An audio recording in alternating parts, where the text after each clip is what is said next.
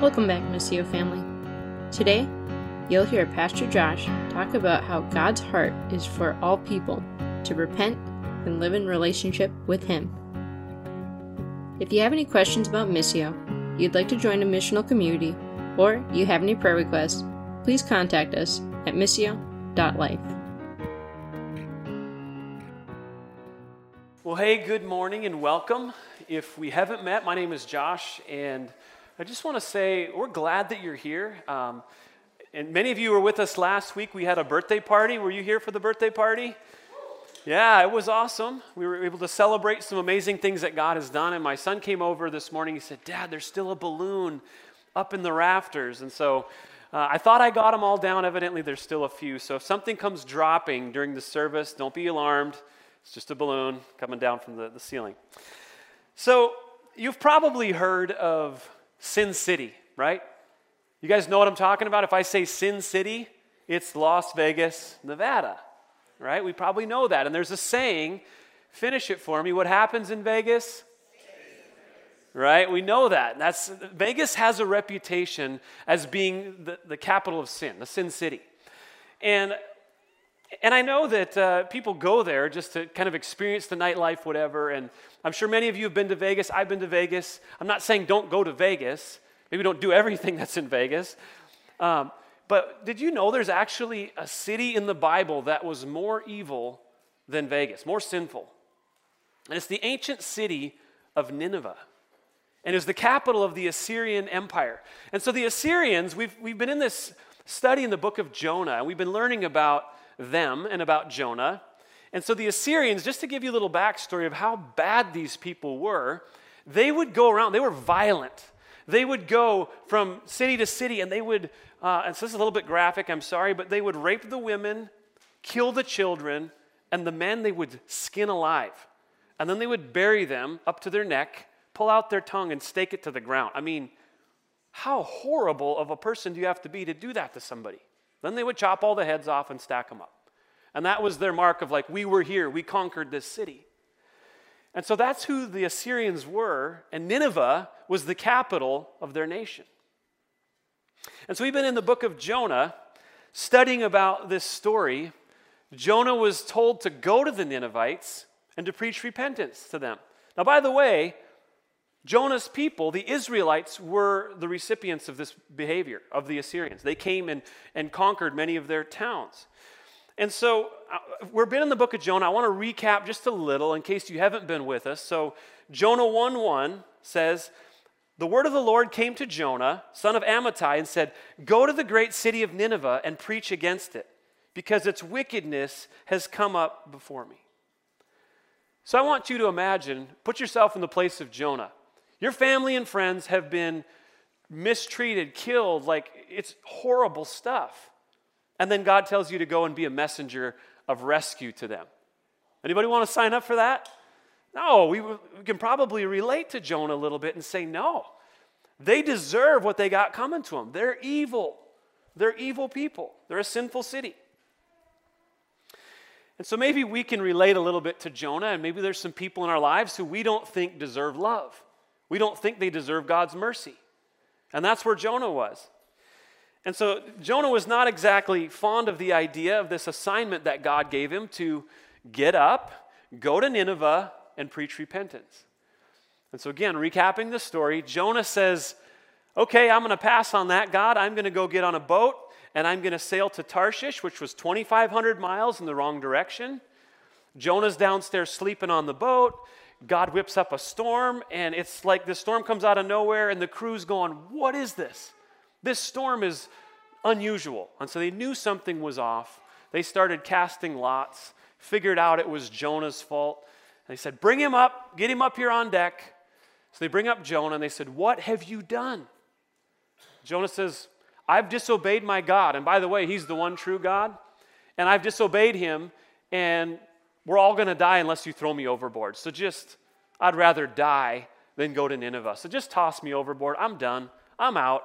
It's been a good run, but just chuck me overboard. So that's what they did. The crew's like, well, we don't know if we should kill this guy. You know, his blood will be on our hands, but God, sorry. And they just threw him overboard, right?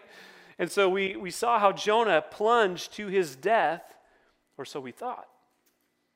God orchestrated a huge fish to swallow up Jonah, and Jonah spent three days in the belly of that beast. God got his attention. And Jonah had a change of heart. He said, God, rescue me. He cried out to God, and God caused the fish to vomit him up on the dry land. So that's where we're at. That's, that's the backstory to where we're at today. We're in Jonah chapter 3. So if you have a Bible and you want to get there, you can follow along. Otherwise, we have it on the screen. But I just want you to understand where we are in the story. And Jonah chapter 3, we'll read this together. It says, Then the word of the Lord came to Jonah the second time, saying, Arise, go to Nineveh, that great city, and call out against it the message that I tell you. So Jonah arose and went to Nineveh according to the word of the Lord. Now, Nineveh was an exceedingly great city, three days' journey in breadth. Jonah began to go into the city, going a day's journey, and he called out, Yet 40 days, and Nineveh shall be overthrown. And the people of Nineveh believed God. They called for a fast and put on sackcloth, from the greatest of them to the least of them. The word reached the king of Nineveh and he arose from his throne, removed his robe, covered himself with sackcloth, and sat in ashes. And he issued a proclamation published throughout Nineveh by decree of the king and his nobles let neither man nor beast, herd nor flock, taste anything. Let them not feed or drink water. But let man and beast be covered with sackcloth, and let them call out mightily to God. Let everyone turn from his evil way and from the violence that is in his hands. Who knows? God may turn and relent and turn from his fierce anger so that we may not perish. And when God saw what they did, how they, re- how they turned from their evil way, God relented of the disaster he said he would do to them, and he did not do it. And so, I'm just going to go on a, on a limb here and say that I don't think Jonah was a good prophet. I don't think he was good at what he did. I don't think Jonah got prophet of the month. I don't think he had the little plaque hanging on the wall. Because we saw in the first chapter of Jonah, he was the disobedient messenger. God said, Go over to Nineveh. Mm, nope, I'm going to go over here.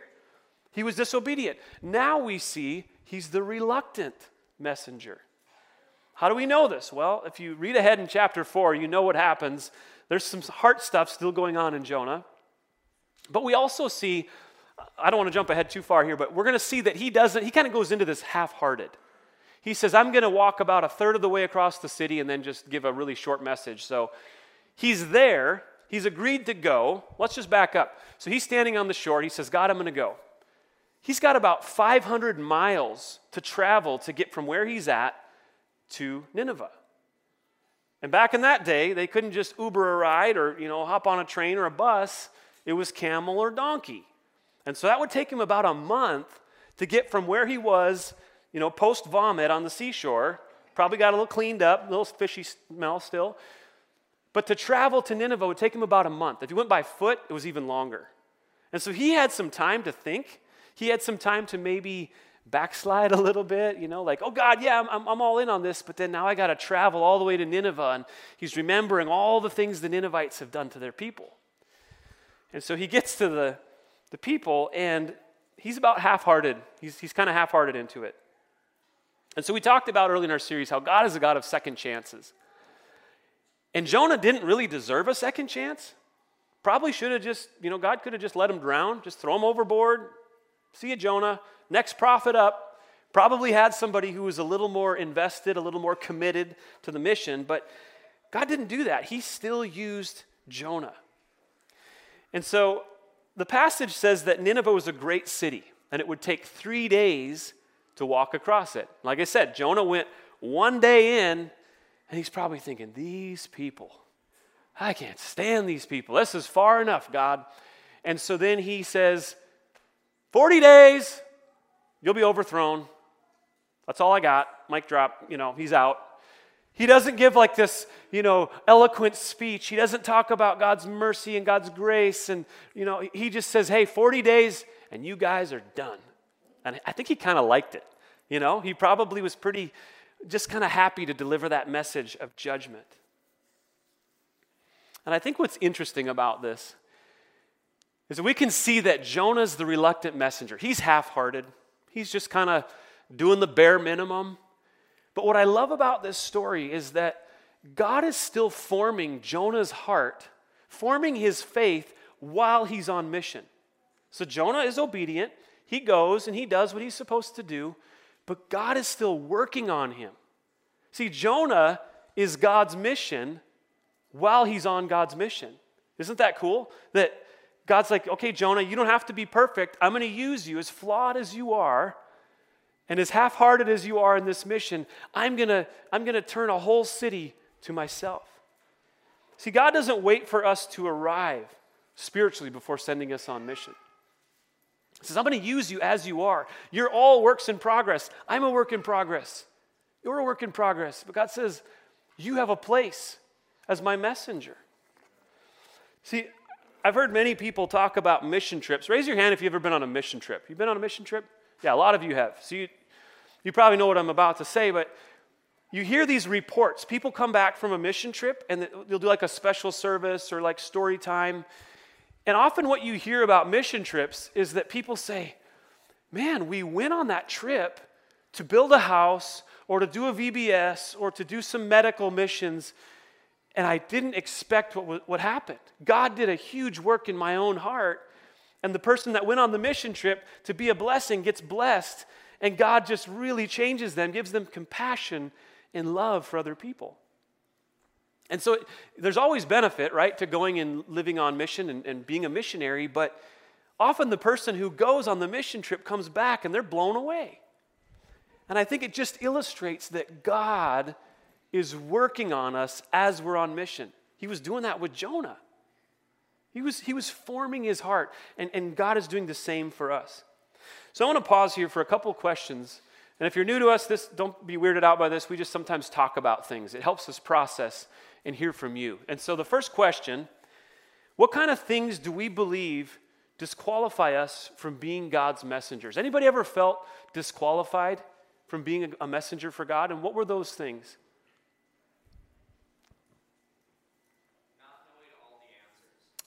Oh, not knowing all the answers. You skipped Bible trivia night. Right? Yeah, we can feel like we don't have all the answers and we need to know everything about the Bible or everything about God.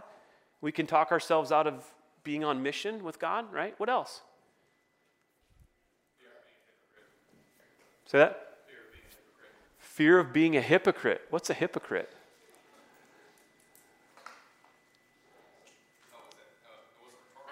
No, I was asking you.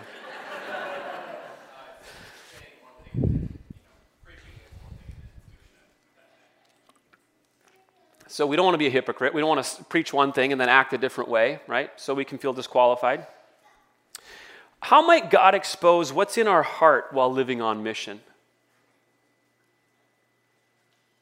How does God expose things in our hearts on mission? By squeezing us. By squeezing us. What do you mean by that? When you're kind of like a toothpaste tube, right? When you're squeezed, you see what's inside, it comes out. And so maybe there's some stuff in our hearts that isn't quite right, but when we're put into that pressure of that situation, we have to deal with what's inside, right? I think that's exactly right. And so Jonah was a reluctant messenger who God used. And but Jonah gives this message, right? He says, Yet 40 days and Nineveh will be overthrown. Again, no mention of God's heart, his grace. But the Holy Spirit did the work. The Holy Spirit used Jonah's crummy message, his crummy little sermon, and he, he multiplied it and he saved a city. So we see the repentant city. I want to read this again. This is a few verses here, starting in verse 5. And the people of Nineveh believed God. We're going to come back to that phrase in a moment. They called for a fast and put on sackcloth, from the greatest of them to the least of them. The word reached the king of Nineveh, and he arose from his throne, removed his robe, covered himself with sackcloth, and sat in ashes. And he issued a proclamation and published through Nineveh By decree of the king and his nobles, let neither man nor beast, herd nor flock taste anything. And then he says at the end, Who knows? Maybe God will turn and relent from his fierce anger. And so we read about fasting. What is fasting? Well, if you've ever had surgery, you know what fasting is. It's a bummer, right? You can't eat or anything, you can't drink anything, and they want you to have an empty stomach. And I don't know, maybe Bruce could tell us why that is. But um, he's a surgeon. But anyway, so we fast for medical reasons. Sometimes people fast to lose weight, right? So there's, there's benefits of not eating. But there's also spiritual reasons why people fast. We fast because it's a way of saying, I'm not going to eat or drink or whatever we're putting aside. We're saying, God, I'm just completely focused on you. I am desperate for you. That's what fasting is. And then we talk about sackcloth and ashes. And I don't know about you, I've not really done the whole sackcloth and ash thing, but uh, a bit of a cultural thing for the Hebrews. That was part of their culture. They would take off their normal garments and put on sackcloth. Think of like a, a burlap sack. They would wrap themselves up in this scratchy, uncomfortable garment and take ash, you know, from a fire and put it all over their skin. They would look like a, like a corpse. And it was really a, a sign of grief or mourning or, or even just crying out to God in humility, saying, I'm undone before you, God. And so when we see fasting, sackcloth and ashes, these are the results of what's happening in the hearts of the people in Nineveh. They're saying, man, we're in a bad spot here. We need, we need God. And so I want to go back to that verse that I mentioned before. Verse 5 And the people of Nineveh believed God. This is important because all of that behavior with the sackcloth and ashes and the fasting was a result of them believing God. Didn't, it doesn't say they believed Jonah. Sorry, Jonah, it's not about you, but it's about God. And they're saying, Whoa, this God of Israel, he's the real God, and he has the power to destroy us. And he's not happy with us. We need to repent and turn from our sinful ways. And so, in a last ditch effort, they say, let's just, let's all just fast and, and put on sackcloth. And maybe God will relent. Maybe he will stop his punishment. And so, repentance isn't just about feeling bad about sin. And, and we, we do feel bad when we sin. We feel guilt, right? That's, that's, we feel conviction from the Holy Spirit. But true repentance, biblical repentance, isn't just about feeling bad. Because maybe you've done that before. You've done something wrong. Oh, I feel really bad about that. I'm just going to try harder next time to not do that. Anybody relate to that? I'm not very good at that. It doesn't work for me. Maybe it works for you. But biblical repentance is not just about feeling bad, it's about belief followed by behavior. And we see that illustrated from, from the people of Nineveh. So the Holy Spirit convicted their hearts. They knew God by the work of the Holy Spirit, and then they responded with what we read about. So the repentance of the pattern of repentance is so clear. Again, it's not just feeling bad about sin, but it's actually changing what we believe to be true about God. See, when I was younger as a parent, I did this with my kids, and I would, wish I would have realized it back then. But maybe you can relate to this. Like one of my kids is hitting the other one, one brother's hitting the other brother. And we say, Stop, stop, stop. You can't do that. We, we don't hit our brothers. Why don't you go spend some time in your room and then we'll, you can come out later? So, what have we just done? We have changed the behavior. We're telling them we're going to modify this behavior. But we're not addressing the real reason why he was hitting his brother in the first place, which is that he didn't trust mom and dad to take care of the situation. Right? Mom and dad are there to protect him. Mom and dad are there to make sure that there are rules in the house and it's not just chaos. But he didn't trust in mom and dad, so then he takes matters into his own hands. So we got to you can't just ad- address the behavior, you have to go back to what are they believing or not believing that's fueling the behavior. And so we do the same thing with God, don't we? God says, I'm going to protect you, I'm going to provide for you. And then we, if we don't believe him, we take matters into our own hands. We say, well, I'm going to defend myself, or I'm going to provide for myself. Right? I, I don't trust God to provide for me, so I'm going to steal a little something over here. I'm going to provide for my own needs. See, true repentance deals not only with the behavior, but with the belief behind the behavior. Sometimes we use what's called the kairos circle, and I think we have a slide for this, do we? And I want to show you this, maybe help to illustrate it a little bit. And so, the kairos moment, it's a word for time. It's like chronos, but kairos, it's, a moment, something that catches your attention. And so you observe, what is it? And so let's just say I had rage. I had some rage toward um, my wife. We're not really raging right now. She, we're good. But just as an example. All right? And so I would observe, I'm a rage monster right now. Why am I that way? And so I'm going to go around the repent way. We're going to go to the right. Who is God? What is He like? Well, God is kind, He's patient. How do we know this? How do we know this is true? Well, in Scripture, God has shown it over and over again. He's kind and He's patient. He's been kind and patient with me. Jesus paid my sin debt in full so that I don't have to be punished for what I've done wrong. And you go down to what is now true of you. I'm totally forgiven. I am I have grace. God has, God has loved me. So he's shown his kindness to me. And then you go over to the belief side. How do you get to live? I get to live free. I don't have to lash out at my wife, right? I don't have to get even. And accountability is putting it into action. And maybe we tell, tell some people about that. And so you see how it's not just feeling bad about sin, it's actually fixing wrong thinking, believing better of what's true about God and about me, and it actually has legs, right? And so I think this is important for us to understand. And so I want to pause here for just a couple more questions of discussion, then we'll move on. So the first one is Do you think behavior modification brings lasting change? Why or why not? Do you think behavior modification brings lasting change? Who said yes? How, how so? If I can change my behaviors, it can make me a more trustworthy person and then make it more lasting. So if you can change your behaviors, it makes you a more trustworthy person. People can rely on you more. So is it easy to change our behavior just by willpower? What needs to change for real lasting change?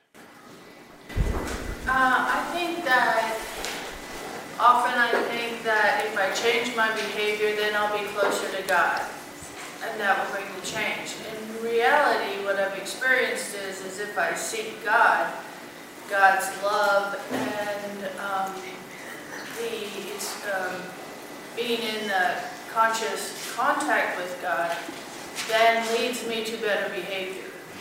That's exactly right. I don't know if you guys could hear what she said, but she said sometimes we think that if we just behave better, we'll be closer to God. But it's actually the flip side. It's actually when we draw near to God, He reveals His heart to us, and then the behavior follows. And that's, that's exactly the point that we're trying to get at is that it, it's, it's not just behavior modification, it's faith lived out, right? It's, it's believing and repentance. So the second question is Can you think of a sinful behavior that is shaped by a wrong belief? And this doesn't have to be confession time, it could just be any sin. Like, this doesn't necessarily mean I'm struggling with this. Um, can you think of a sinful behavior that is shaped by wrong thinking or a wrong belief? Just give me an example if you can think of one. Say that louder. Gossip. gossip? Okay, and what is the what is the wrong belief behind gossip? That you're, you're good you make other people that you're good if you make other people look bad. Hmm, interesting. You ever thought about that? That maybe that's what's behind gossip? Yeah, it's easy to just focus on, well, I shouldn't gossip, but why am I gossiping in the first place, right? That's the question we need to ask. How about anyone, anyone else? Another one? Taking God's name in vain? Okay, so what's the belief behind that? Wrong belief. That's my right. I mean, I should be able to exert my anger in some way, shape, or form. Could be pride, right? Could be a sense of I'm, I'm above God, lack of respect, right? Anxiety, worry, yeah. Could be a lot of things. Yep. Mm-hmm. So the Ninevites repented. They did. They heard Jonah's message, as crummy as it was, and they responded to the work of the Holy Spirit, and they went to fasting, sackcloth and ashes. And so these outward signs that they were doing was a result of their newfound faith in God. They understood the one true God. And so God had seen the sins of Nineveh. They were evil. Remember what I talked about at the beginning? I'm not going to repeat all that, but you know what they did. They deserved punishment, didn't they? God could have just wiped them out and he would have been totally justified in doing that. But God is a God of mercy. And so mercy means that I'm not going to give you what your sins deserve. You deserve death, you deserve punishment. I'm going to withhold that from you. That's what mercy is. Look at verse 10. When God saw what they did, how they turned from their evil way, God relented of the disaster that he said he would do to them, and he did not do it. So God is a God of mercy. He's also a God who is just. We know what justice is, right? If if one of my family members gets murdered, if somebody comes up and shoots one of my family members on the street and they're dead, we're going to court and that person's going to pay right? There's justice, there are laws, and if you break the laws, there's, there's consequences. Well, God has laws. And if God's laws are broken, there are consequences. God is just. He can't just ignore sin, it's a real problem. But mercy means that we don't actually get the punishment for what we deserve. And God is a merciful God. And so God could have wiped out Nineveh, totally just in doing that, but he chose not to. So, as we were going, as I was studying this passage and I, I looked at it, um, it, it reveals God's heart of redemption, reconciliation for his creation. But I couldn't help but just go down a bit of a theological rabbit hole here. Like, did God change his mind? Anybody else like read that and kind of get the wheels turning a little bit? And so I was just studying this, and I was like, did God change His mind? Does prayer change God's mind? And all this stuff, and um, and really, this is where it came, comes down to. It was humans who changed their course, not God. Humans are the one who changed their course. God said, there's a, there's a pathway here, Nineveh, you're on it, and if you don't change, you're going to be wiped out, you're going to be destroyed. And they repented. So God did not change. He just said, okay, you chose the right, the right answer, and so I'm going to not punish you as your sins deserve. Uh, theologian Millard Erickson says, God is dependable. He will be the same tomorrow as he is today. He will act as promised. And I don't know about you, but I think that's really good news that God doesn't change. We don't wake up one day and God's playing by a new set of rules.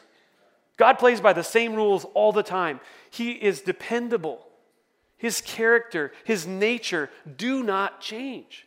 And that gives us incredible peace, incredible stability throughout the ups and downs of life. So God is merciful.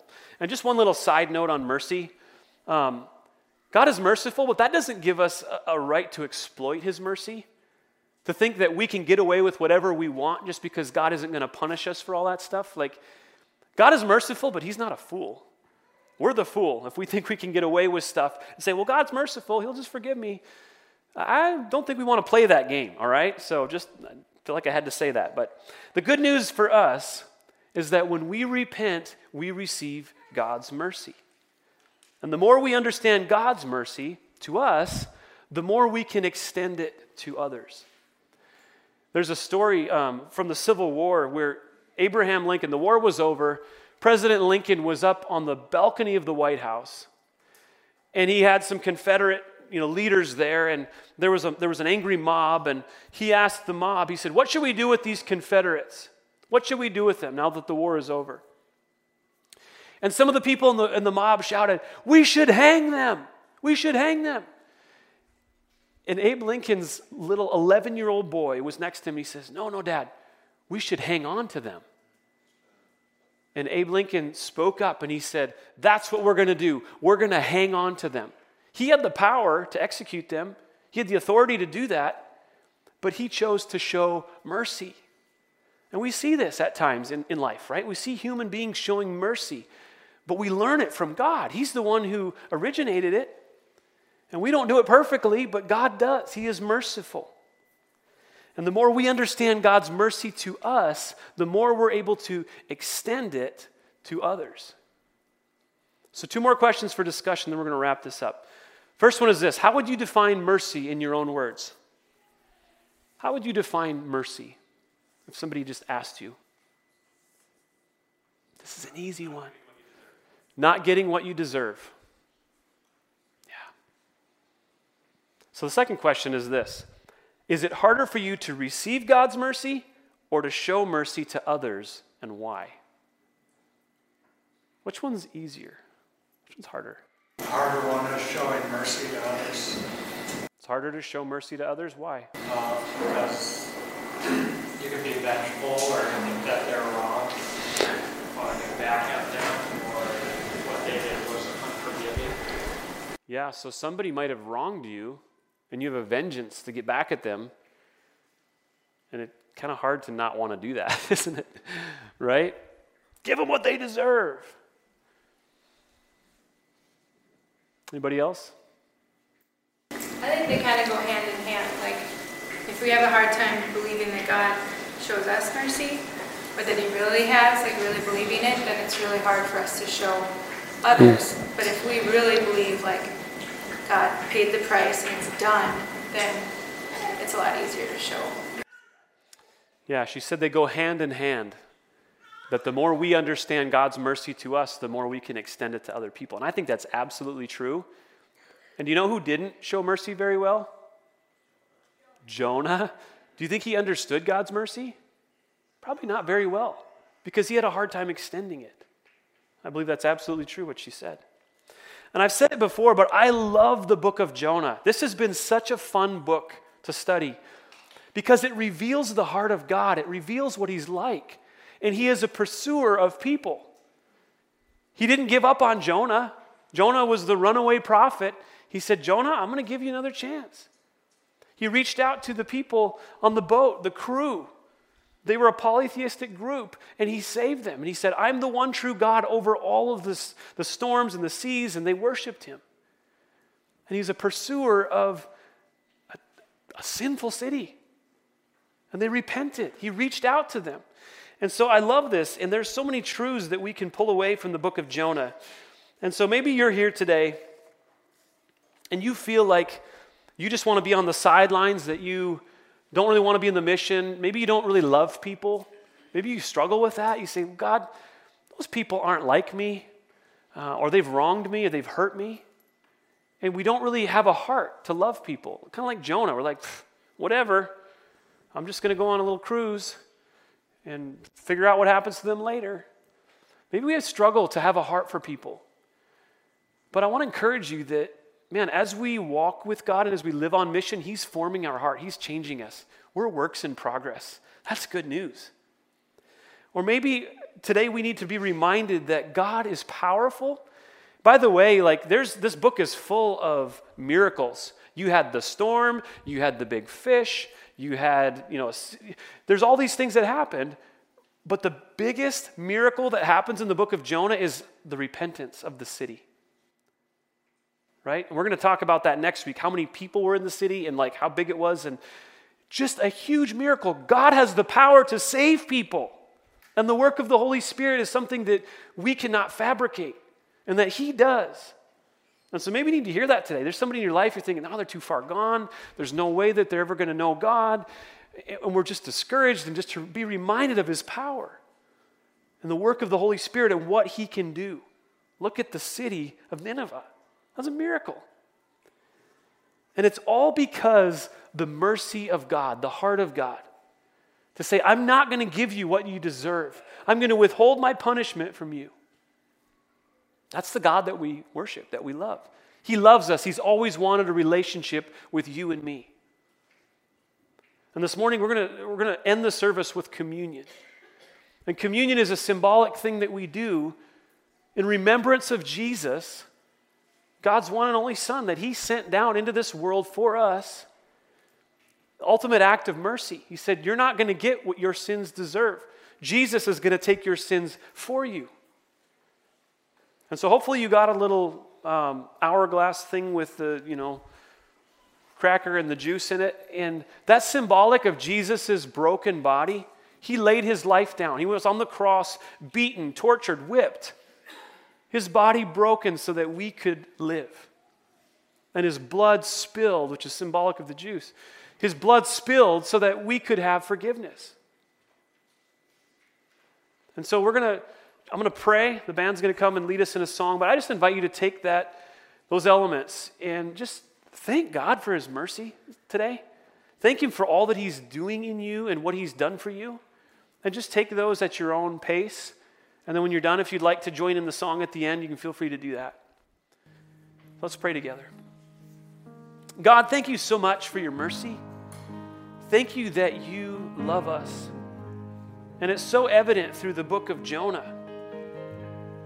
Lord, we see that you are a, a missionary God. You are a, a pursuer of souls. You're a pursuer of people who need you.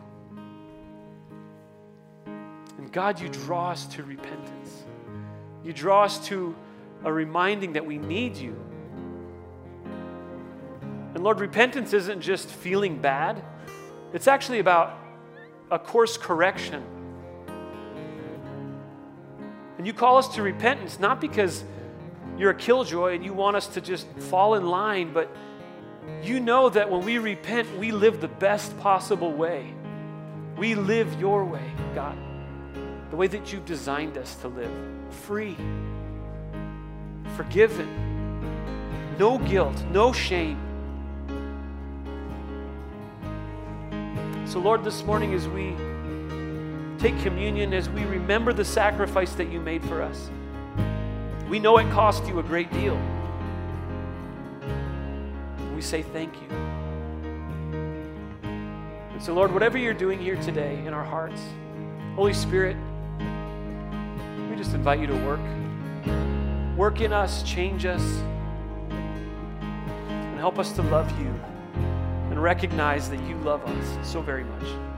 In Jesus' name, amen.